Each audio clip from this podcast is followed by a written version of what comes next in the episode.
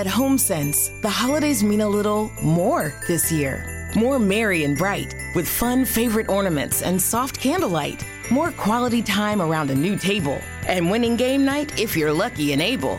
And home cooked will taste even better on the perfect plates you picked out together. Make your holidays more special without specialty store prices. Bold pieces, endless discoveries, game changing savings. HomeSense, cheer is here.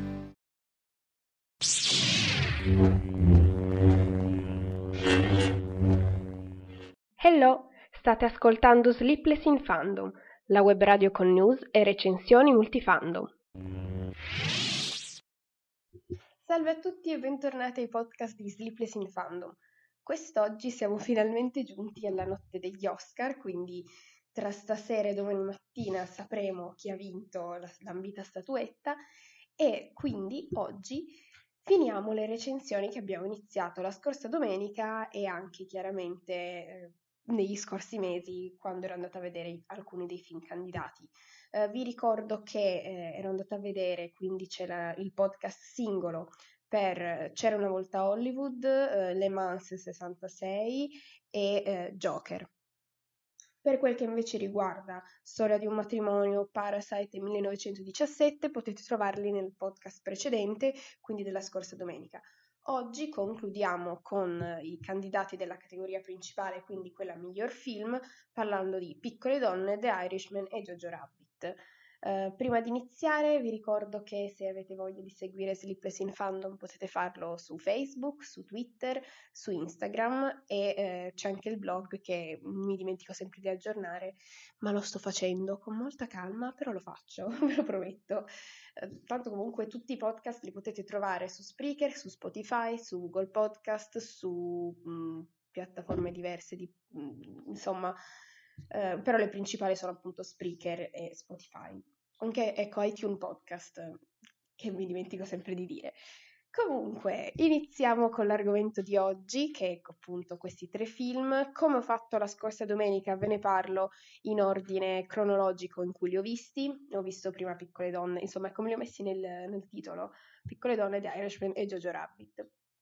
Purtroppo in questo caso non sono riuscita ad andarle a vedere al cinema, ahimè, mi piange il cuore dire questa cosa, però è così. Vabbè, The, Irish, The Irishman chiaramente era da vedere in streaming perché è produzione Netflix, però Piccole Donne e Jojo Rabbit sono attualmente al cinema, quindi se vi capita, se potete, andate a vederli perché vale entrambi, eh, entrambi la pena andarli a vedere. Sono tutti e due molto belli. Quindi iniziamo da Piccole Donne, che è il film che ho visto giovedì sera, se non sbaglio. Ah, ecco, altra cosa, giovedì sono anche andata al cinema a vedere uh, Birds of Prey, quindi domenica prossima ne parliamo. Parliamo di Harley Quinn e del film a lei dedicato uh, in questo ultimo cinecomic della DC. Quindi per sapere che cosa ne penso di quello aspettiamo domenica prossima. Domenica prossima che è il 16, 16 febbraio. Ok, iniziamo. Iniziamo da Piccole Donne, uh, diretto da Greta Gerwin che abbiamo già visto in altri film candidati agli Oscar, in, nell'altro film Lady Bird, eh, aveva anche già lavorato con Saoirse Ronan e Timothy Chalamet, due, eh, film, due attori anche in questo caso eh, già stati nominati agli Oscar, quindi mh, anche qui regia e cast da Oscar, Um, adesso torna insieme questo team per raccontarci un classico della letteratura, quindi uh, Piccole donne scritto da Louisa May Alcott. Uh, la storia originale è divisa in due libri, quindi Piccole donne e Piccole donne crescono. So, erano anche stati pubblicati a qualcosa tipo due o tre anni di distanza all'epoca, quindi nell'Ottocento, fino all'Ottocento. Um, il secondo libro, Piccole donne crescono, è ambientato tre anni dopo il primo e eh, questa, la storia me la ricordo dei libri vagamente perché li ho letti qualcosa tipo dieci anni fa, eh, come molti probabilmente hanno letto questi libri crescendo eh, nell'inizio adolescenza o comunque nell'infanzia, sono eh, libri di formazione che vengono in particolare consigliati anche magari a scuola, penso, spero, eh, e quindi mh, sono libri che abbiamo, tanti hanno letto non mi ricordavo benissimo tutte le cose, però avevo anche già visto eh, una trasposizione cinematografica, non so se più di una, però mi ricordo quella del, deve essere del 94, perché, scusate, i protagonisti c'erano Winona Ryder, eh, Christian Bale, eh, Susan Sarandon, quindi eh, comunque deve essere degli anni 90. Eh, comunque, eh, la particolarità di questo adattamento del 2019 di Piccole Donne è quello di aver mischiato i due libri non raccontando la storia in ordine cronologico, in modo lineare, quindi come avevano fatto altri adattamenti cinematografici, ma di iniziare dalla fine per poi fare avanti e indietro tra le due linee temporali, quindi per raccontare la crescita e l'evoluzione di tutti i personaggi. La protagonista principale è Jo, eh, il soprannome appunto di Josephine, protagonista del libro, della storia e eh, si vede anche la sua, eh, diciamo, non, non, non, dire importanza, però comunque si vede che lei è la protagonista principale ehm, e la storia è ambientata eh, durante la guerra civile americana, quindi per... Ehm, lei che la, una delle sue caratteristiche principali è comunque la determinazione, l'indipendenza soprattutto, eh, per lei questa crescita eh, è molto difficile perché il matrimonio all'epoca doveva essere la principale ambizione per una donna ed era anche una necessità a livello economico. Eh, questo in particolare lo espone benissimo Amy, altra delle cinque sorelle eh, protagoniste di questa storia. Amy lo spiega in un discorso ehm, in cui dice perché si vede costretta ad aspirare al matrimonio in modo anche piuttosto calcolato, senza sentirsi libera di seguire appieno le sue aspirazioni. Queste sono caratteristiche importanti della storia, appunto dicevo, racconta la storia di queste cinque sorelle in una famiglia che ehm, era un tempo benestante, ma adesso non l'è più. Il padre partecipa alla guerra civile, quindi non è presente per la maggior parte della storia, seppur poi torna comunque eh, lo si vede, però non è principale in, tra i personaggi, c'è molto di più la madre, anche lei ha un ruolo importante nella crescita delle, delle sorelle, ma comunque in generale anche per la loro educazione, chiaramente.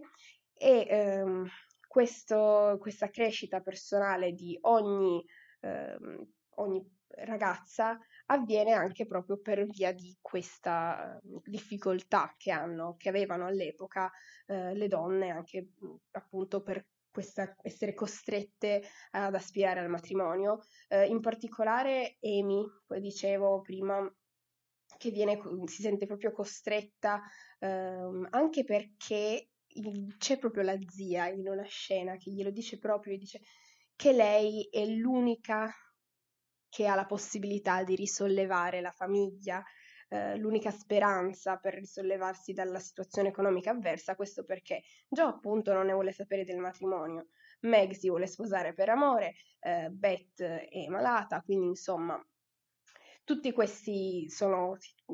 La, la, la, si sente così più obbligata comunque a partecipare all'aspirazione che la società vuole che lei abbia. Comunque tutti questi elementi ci sono presentati sin dal principio, quindi non è che sono spoiler, ce li vedete subito, poi se avete visto il trailer mm, queste cose le sapete, se avete letto i libri hai voglia. Eh, comunque tutti questi elementi ci vengono presentati sin dal principio e ognuna delle sorelle ha una storia da raccontare, ognuna di loro ha un carattere compre- complesso, eh, pieno di elementi in cui ci si può immedesimare e ehm, una delle cose così che mi ha prima di primo acchito, spiazzata un pochettino appunto della trasposizione, è la differenza tra eh, le due linee temporali, temporali, scusate, che com- appunto non ero preparata per questa cosa, ero partita con dal presupposto sbagliato che eh, sarebbe stata una trasposizione come tutte le altre, infatti quando cos'è stato un anno, più di un anno fa, era stata annunciata questa trasposizione, ho detto che cavolo, un'altra volta, piccole donne, non avete altre cose da raccontarci, nuove storie, nuovi libri, cioè sempre le stesse cose che sì, è vero, sono belle, però ci sono già tante trasposizioni, tanti modi in cui questa storia è stata raccontata. E quindi eh, sono partita così subito con un'idea sbagliata e ehm, mi sono ritrovata un po' spiazzata appunto perché iniziamo dal, eh, dalla fine praticamente, quindi per un attimo ho detto aspetta, ma questa non è la storia che mi ricordavo. e poi si fa un salto nel passato. Subito subito la differenza tra le due linee temporali ehm, mi ha lasciato un po' così. Però ci è voluto comunque poco per abituarmi all'inaspettata struttura del film, in cui eh, anche la fotografia ci aiuta a distinguere le due fasi della vita dei protagonisti. Eh, c'è in un'intervista anche l'aveva detto eh, Greta Gerwin che aveva deciso di dare dei colori un pochettino più caldi alla loro infanzia e un pochettino più freddi alla fase adulta, quindi questo ah, dovrebbe aiutare anche a distinguere eh, i due momenti, più che altro le attrici sono sempre chiaramente loro perché mm, pochi anni di differenza, quindi questo magari potrebbe destabilizzarvi un pochino eh, per l'avanti e indietro delle linee temporali, però non è un grande problema, anzi mm, rende comunque più dinamica la storia e eh, ci aiuta anche questo balzare di qua e di là della linea temporale, ci aiuta a capire eh, la, la crescita che hanno le varie protagoniste singolarmente, perché comunque dobbiamo seguire la storia di ognuna di loro e mh, per farlo ci dividiamo un pochettino i pezzettini di storia per seguirle tutte ugualmente. Um, appunto, altre cose da dire eh, importanti è che eh, questo film racconta la storia di queste giovani donne, di come crescono, eh, di ciò che devono affrontare in quanto donne in una società che non riconosce loro niente se non l'aspirazione appunto al matrimonio eh, e così devono rimanere sempre in secondo piano le protagoniste sono consapevoli della loro limitazione e vogliono in tutti i modi superarla, però ognuno a modo proprio, comunque lanciando questo messaggio positivo e già femminista nonostante la storia sia eh, vecchia di mh, 100 anni e passa. Eh, adesso non ho guardato esattamente l'anno di pubblicazione del libro, però comunque sono passati parecchi anni. Um, Altra cosetta da dire così piccolina, senza fare spoiler del finale, che in un primo momento um, non so, la scelta di Greta Gerwin di come rappresentare il finale mi ha un po' disorientata perché non ho afferrato al volo, non ho capito subito che cosa intendesse fare con quel finale che non sembra un solo finale. Eh, dopo lo stupore iniziale, per eh, non aver riconosciuto subito il solito finale a cui sono abituata, cui siamo tutti abituati dal libro, dal film, eh, dai precedenti film, ammetto comunque di aver apprezzato l'elaborazione che eh, ci concede quasi una doppia storia e quindi rende questo adattamento unico. Uh, altra cosa bella che ha fatto in questo caso Greta Gerwin è dare a Jo, la protagonista, delle caratteristiche anche dell'autrice stessa, uh, delle caratteristiche biografiche, quindi di mm, Luisa May Alcott, questo, perché appunto Jo vuole fare la scrittrice e quindi già di per sé aveva cose in comune con l'autrice e eh, tutto il suo, ehm, la sua lotta per eh, diventare quello che vuole essere, per rincorrere il proprio sogno, eh, anche poi con lo scontro che c'è con l'editore costante in cui lui dice sempre ok va bene ma eh, questa storia che mi scrivi è bella, vuoi raccontare questa storia, però alla fine mi raccomando se le protagoniste sono donne si devono sposare tutte. Quindi eh, questa ossessione perenne che eh, viene lanciata addosso a loro in qualunque momento, mentre Joe proprio non ne vuole sapere, dice no io voglio essere io. Uh, le donne hanno tante cose in più, a parte questo, perché continuate a dirmi che per eh, essere realizzata la protagonista del mio libro deve sposarsi perché io devo per sentirmi realizzata andare avanti devo sposarmi perché tutte le mie sorelle anche per andare avanti nella vita devono eh, essere comunque eh, devono aspirare al matrimonio e non a qualcosa di, di più profondo comunque di personale non per forza di legarsi a qualcun altro. E poi allora nel cast abbiamo anche Mary Streep ehm, e eh, Emma Watson che interpreta Meg, poi Lori, il ragazzo che inizialmente si innamora di Joe, interpretato appunto, dicevo prima, da Timothy Chalamet, quindi eh, grande cast, un, belle interpretazioni, la storia è quella classica che già conosciamo di piccole donne, ma raccontata in modo diverso, in modo molto uh, intelligente, in questo um, modo di aggiungere cose in più, di dare una marcia in più a una storia che già conosciamo tutti, quindi raccontarla in modo inaspettato e bello che ehm, coinvolge comunque riesce ancora a sorprendere nonostante la storia sia ormai conosciuta da praticamente tutti. Quindi questo è sicuramente uno dei motivi per cui vale la pena di andare a vedere Piccole Donne, questa nuova trasposizione. Poi andiamo avanti perché eh, il tempo che abbiamo a disposizione non è tantissimo, dobbiamo ancora parlare di altri due film. Um, Passando, il prossimo è eh, una produzione Netflix, quindi eh, The Irishman, un film in cui Martin Scorsese si è potuto prendere la libertà di raccontare la storia in tre ore e mezzo, che è tanto.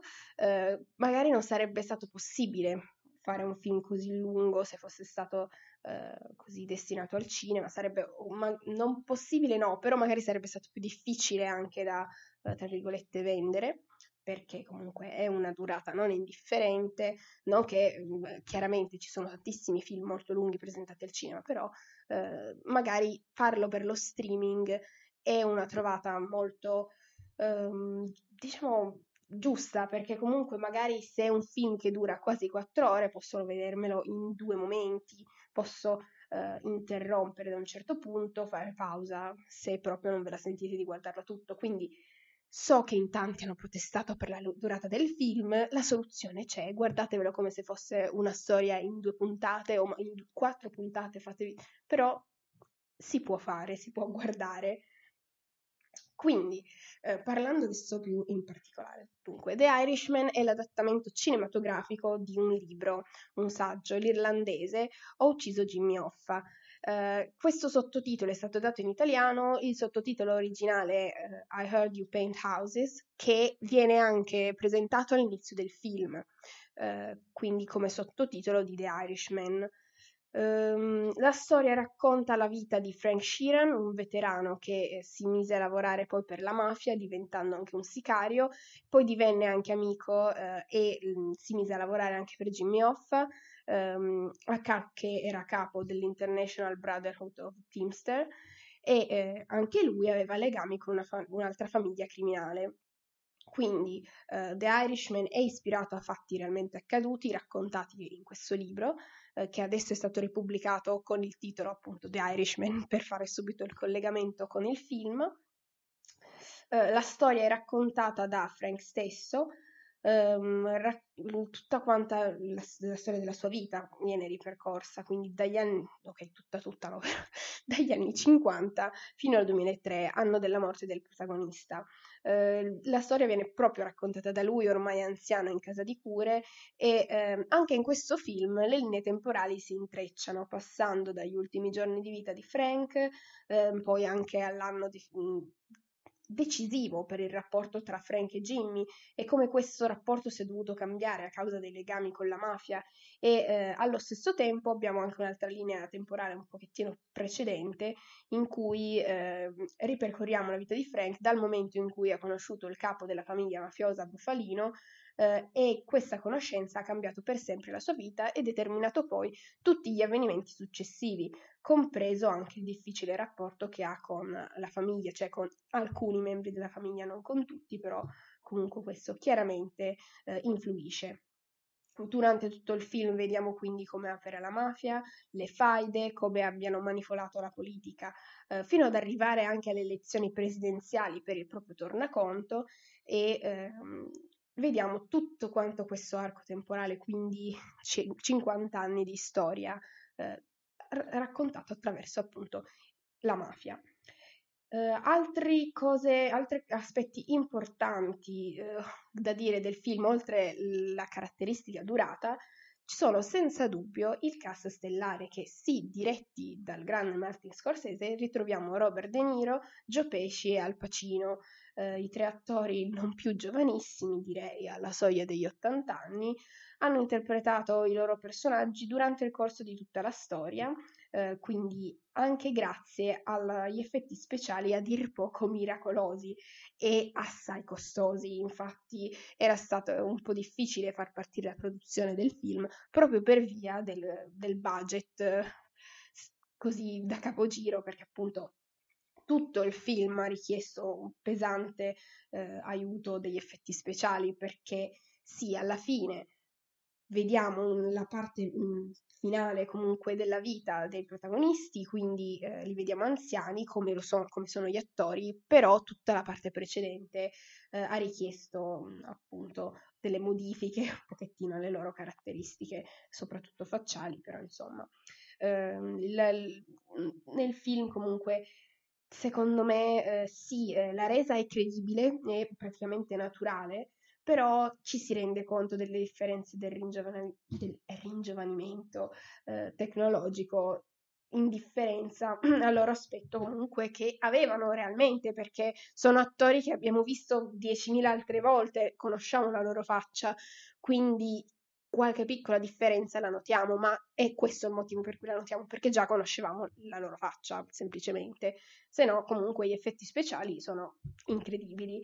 Um, poi andiamo avanti un pochettino, altre cose importanti da dire di questo film. Uh, ah, ecco, no, mi stavo già dimenticando un'altra cosa importante da dire del, di questi effetti speciali, che sì, uh, gli effetti speciali sono incredibili, però secondo me tutta questa moda che sta uscendo un pochettino adesso, del fatto che, cioè ok, non è una moda, è perché è saltata fuori questa...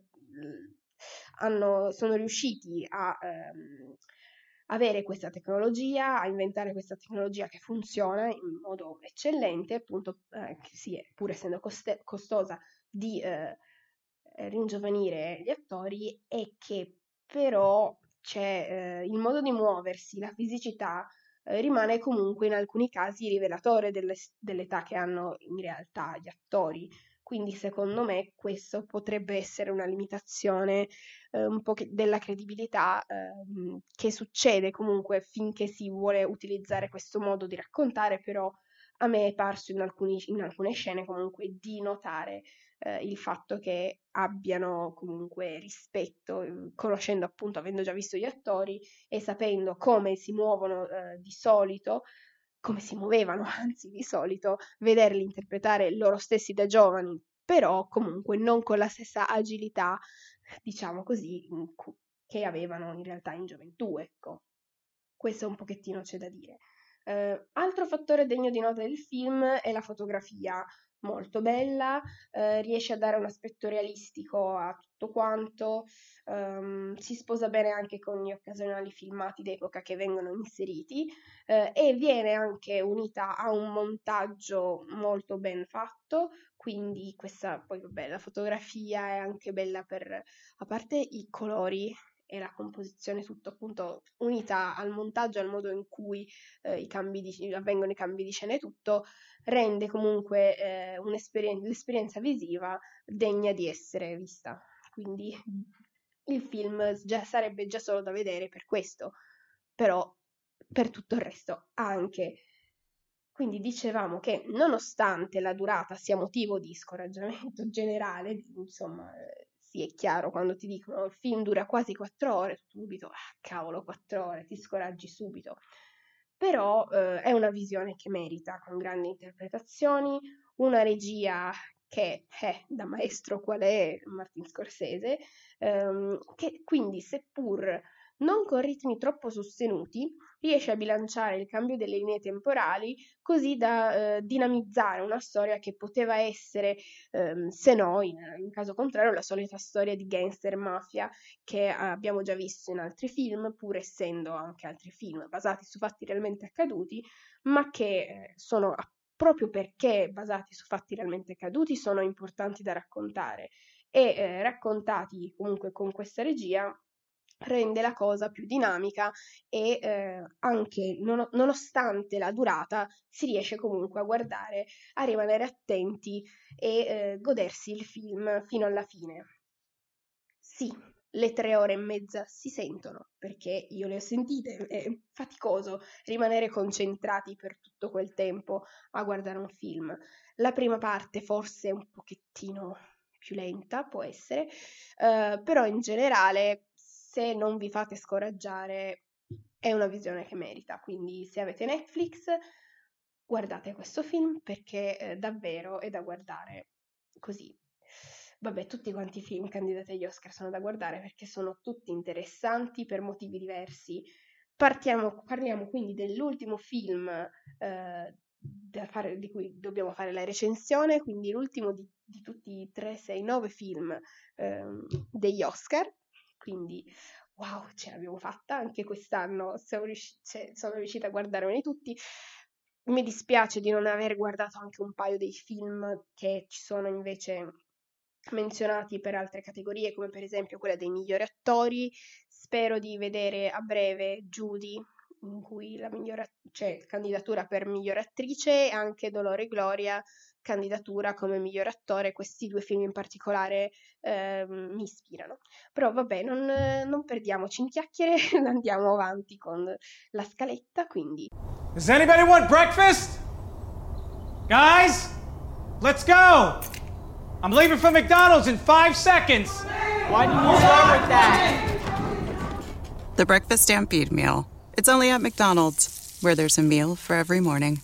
And nothing says morning like a classic sausage McMuffin with egg. Right now, get this all-time favorite for just two bucks on the one, two, three dollar menu. Price and participation may vary. Cannot be combined with any other offer or combo meal. Ba da ba ba ba.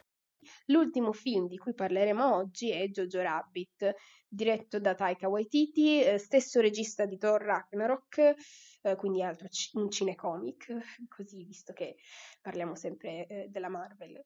Aggiungiamo qui la citazione, personalmente non avevo eh, apprezzato particolarmente Thor Ragnarok, vabbè, ma in generale Thor non è mai stato il mio preferito, quindi vabbè, eh, niente, chiusa parentesi. Eh, comunque, il film è ispirato a un libro eh, pubblicato con due titoli, in realtà in momenti diversi è stato pubblicato eh, come Semi d'autunno oppure Il cielo in gabbia. La trasposizione presenta però molte differenze dalla trama del libro, non ho letto il libro, eh, specifichiamo questa cosa, però eh, mi sono letta la trama, potete farlo semplicemente con Wikipedia, e eh, capire subito che ci sono differenze sostanziali nella trama. Quindi la storia è semplicemente liberamente ispirata al libro, non è proprio una trasposizione, è liberamente ispirata. Il film è ambientato nella Germania nazista del 1945, quindi ultimo anno della seconda guerra mondiale, eh, il regime era già in declino e la storia viene raccontata dal punto di vista di Johannes, eh, detto Jojo, un bambino di 10 anni cresciuto proprio quando il regime era al potere. Eh, partecipa all'attività della gioventù hitleriana e la propaganda nazista lo ha seguito in tutta l'infanzia, lo ha cresciuto il suo più grande eroe è proprio Adolf Hitler, che immagina di avere al proprio fianco eh, così come motivazione eh, per diventare un nazista perfetto. In questo caso ehm, Adolf Hitler è interpretato dallo stesso regista Taika Waititi, eh, che dà comunque un'interpretazione molto divertente del personaggio.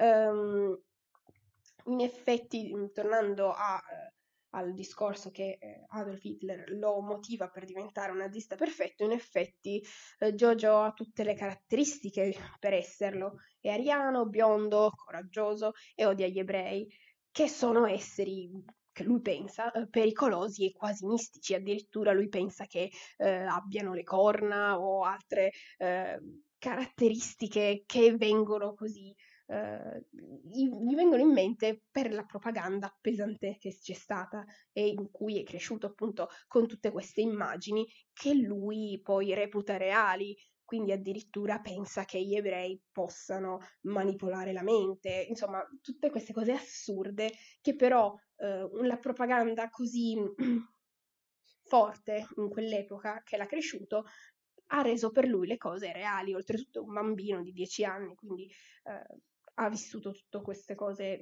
in un modo diverso.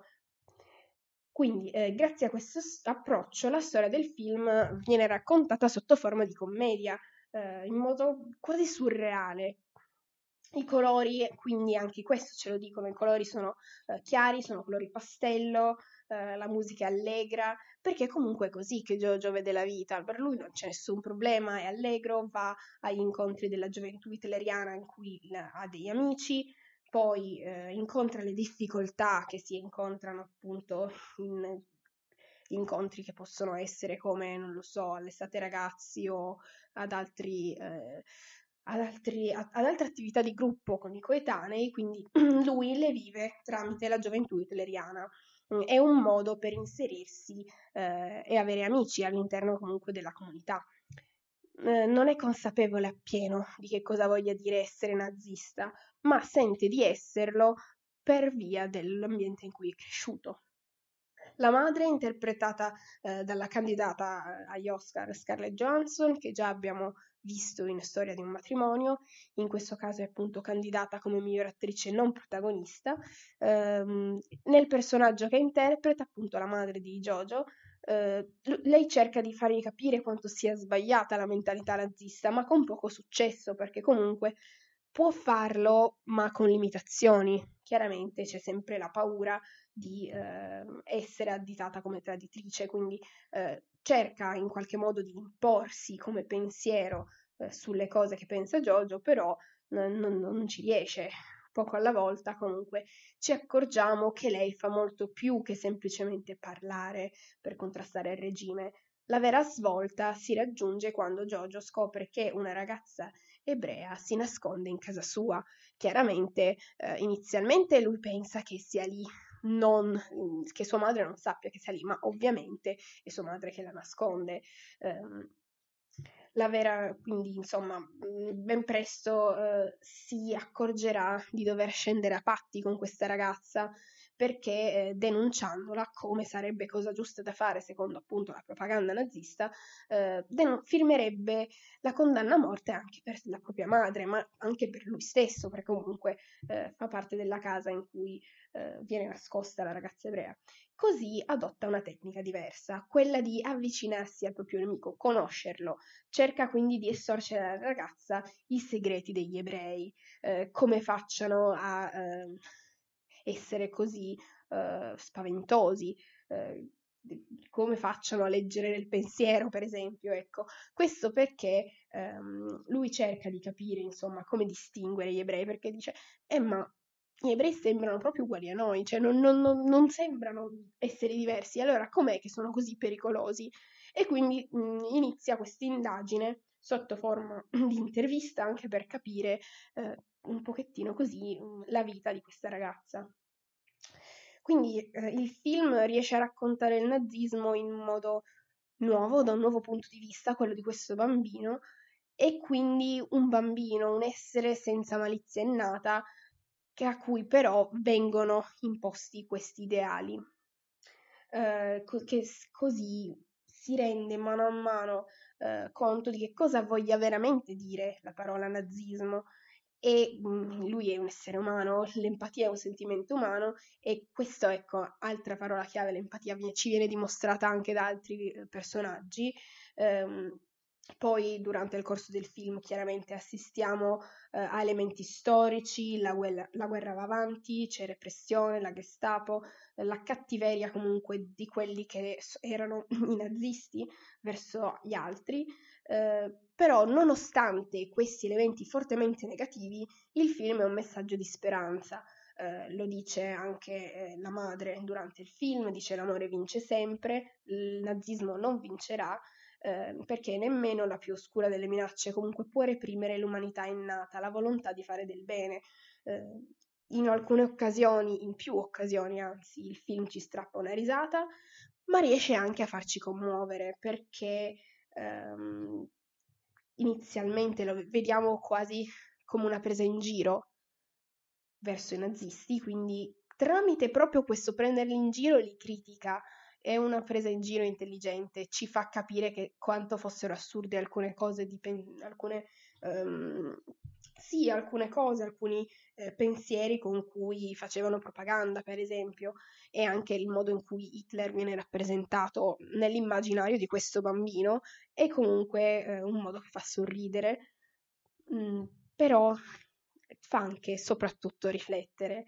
È eh, appunto un messaggio di speranza, ehm, il dramma non permea ogni scena, come spesso succede in film sull'argomento, e lo scontro tra Elsa, la, la ragazza ebrea che viene nascosta in casa, ehm, e Jojo è uno scontro, eh, comunque questi dialoghi ti fanno capire eh, da una parte i valori snaturati e cattivi del nazismo che appunto ti fanno capire come non abbiano nessun fondamento, nessuna ragione di esistere. E questo viene proprio spiegato bene eh, dal personaggio, da, dal rapporto tra i personaggi che, che, si evolve durante il film, cambia, non è più quello eh, del piccolo bambino nazista che trova la ragazzina ebrea, ma poi questi due termini, eh, queste due, definiz- queste due um, etichette che definiscono i personaggi eh, ci fanno più eh, capire eh, come il, il, loro rapporto evolva comunque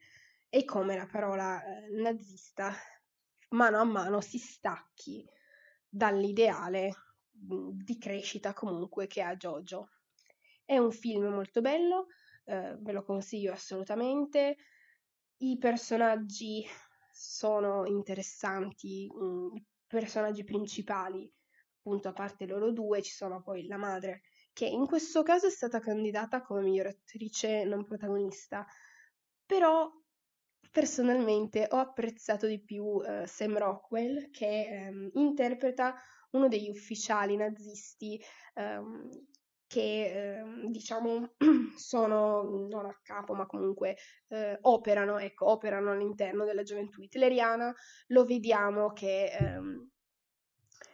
questo, questo soldato così che non ha una vera e propria fede nel nazismo, però è lì e eh, nel corso comunque della storia anche, non è il solito personaggio eh, bidimensionale perché è secondario.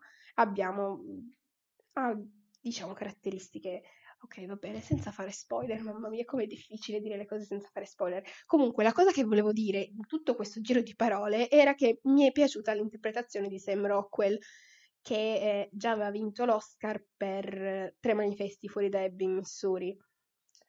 E eh, anche l'anno scorso, oddio, non mi ricordo se era stato candidato per vice, il film con Christian Bale, però se non è stato avrebbe dovuto esserlo, quindi eh, così, eh, niente, mi piace questo attore. Um, e direi che abbiamo finito, wow, siamo arrivati fino alla fine, abbiamo parlato di tutti i film degli Oscar in modo più o meno approfondito, eh, chiaramente nei podcast che ho eh, dedicato interamente ai film singoli, quindi eh, per esempio Le Manso, Joker, ho parlato in modo un pochettino più ampio della, della, trama, della storia, di tutte le caratteristiche. In questi ultimi due podcast, per via delle tempistiche, ho un pochettino ridotto il materiale, eh, però spero di avervi, come dire, reso una, un'idea comunque di, di, cosa parlino questi, eh, questi nove film, di eh, avervi magari incoraggiato a vederli se ancora non l'avete fatto e speriamo così che vinca il migliore. secondo me potrebbe vincere 1917. Il fatto, cioè potrebbe anche vincere Parasite, però è difficile semplicemente per il fatto che non è un film americano e come miglior film non penso che fino adesso abbia vinto qualche film straniero al di fuori della sua categoria. Quindi la vedo un pochettino difficile come cosa potrebbe quindi appunto vincere 1917. Ehm, dal punto di vista della regia, eh, io spero che magari così mm, Bon Joon-ho, che è il regista di Parasite, ecco, potrebbe, eh, da, da, perché comunque Parasite è un film che merita tantissimo, ne ho parlato nello scorso podcast, ma qui ribadisco, veramente merita un sacco la visione, Um, I film che più mi sono piaciuti di questa annata degli Oscar sono appunto Parasite, 1917, Joker, ma anche questi ultimi. Effettivamente sono tutti molto belli, anche ecco Jojo Rabbit molto particolare, uh, piccole donne, un pochettino così mi riporta ai libri della mia infanzia, però vabbè, un po' tutti, sono tutti belli, quindi niente, basta, n- non mi perdo in più in chiacchiere perché sennò poi allungo inutilmente il podcast. Questa notte ci saranno le premiazioni. Se avete voglia di stare svegli, io lo farei anche come ho fatto già negli anni scorsi, però purtroppo domani mattina presto devo alzarmi che ho lezione, quindi mannaggia. Non... Inizieranno allora gli anni scorsi che orari hanno fatto? Iniziano quasi verso le 2 e poi finiscono verso le 5, le 6 del mattino quindi eh, la prima premiazione sarà dei miglior attore eh, e miglior attrice non protagonisti, per poi arrivare alla fine, l'ultimo appunto sarà il miglior film. quindi o ci mettiamo una sveglia tipo alle 4 e mezza, 5 per vedere l'ultima premiazione, se no leggeremo domani le notizie su chi avrà vinto. Eh, ognuno fa, insomma, incrociamo le dita, facciamo il tifo eh, per, per i film che più ci piacciono e ci sentiamo domenica prossima per parlare di un film che non ha niente a che vedere con questi qui degli Oscar, però torniamo all'argomento supereroi, cinecomic, fumetti, di cui eh, argomento quasi, non dico principale, però parlo sempre di quello sostanzialmente, quindi ritorniamo alle origini, parleremo di Birds of Prey e la fantasmagorica rinascita di Harley Quinn, se non sbaglio è così che l'hanno tradotto in italiano. Uh, sì, mi ricordo il titolo inglese, poi non mi ricordo le cose in italiano, non so perché. Comunque ci sentiamo domenica prossima. Grazie per essere rimasti fino adesso ad ascoltare questo podcast. Fatemi sapere, insomma, uh, qual è il vostro film preferito di questi candidati, se li avete visti tutti i candidati, insomma. E uh, buona settimana a tutti, ci sentiamo al prossimo podcast. Ciao ciao!